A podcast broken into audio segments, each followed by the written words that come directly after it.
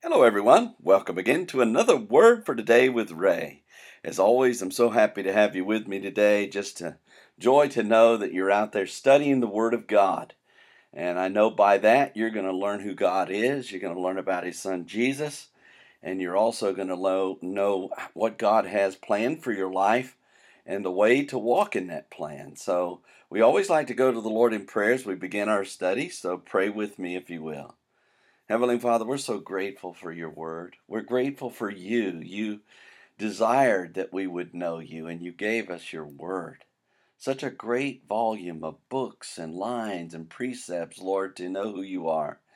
And today, as we grow in our knowledge of you, we ask you by your Holy Spirit to guide us into all truth and to empower us to live according to that truth, so that our ways will be pleasing unto you. Lord, we long to awake in your likeness. And so we study your word so that process will continue. We bless you again for your word today and thank you for being with us.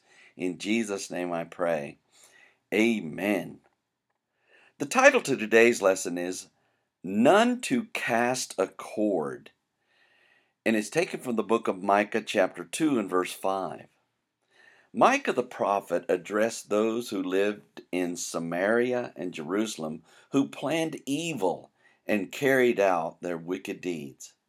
These pernicious people conspired to steal houses and lands from their neighbors, and while they may have thought they prospered, the Lord was watching and reciprocated their wickedness upon them. This caused them to sing a doleful lamentation which included lyrics such as utterly spoiled, changing the portion of my people, removed it from me, and dividing our fields. In chapter 2 and verse 5 of the book of Micah, Micah draws yet another conclusion concerning the result of their reciprocated judgment, where we read, Therefore you shall have none that shall cast a cord by lot in the congregation of the Lord. The verse begins, Therefore you shall have none that shall cast a cord by lot. Micah wrote, Therefore shall you have none that shall cast, which means to throw, cast, hurl, or fling a cord or a rope, territory, band, company, or measuring cord or line by lot, which me- literally means a pebble or rock. The idea is that there would be no one who would be able to measure out any possession of land among them. The verse goes on to say, in the congregation of the Lord. Micah spoke specifically of those in the congregation or the assembly, company, and convocation of the Lord, or within the portion of Jehovah's people. Because of their wicked plans and ways, the people forfeited that which should have been rightfully theirs, because they belonged to Jehovah God. When we think about these words of Micah, we might think it a shame that they lost what they could have easily kept and gained.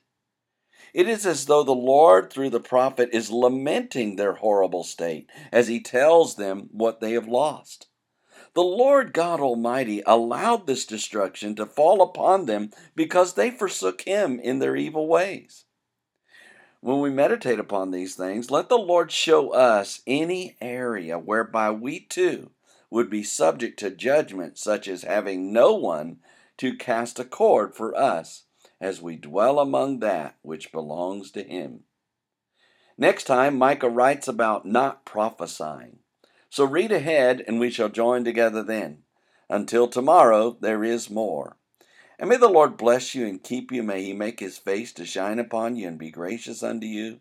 May the Lord lift up his countenance upon you and give you peace as you continue to study his word. In Jesus' name.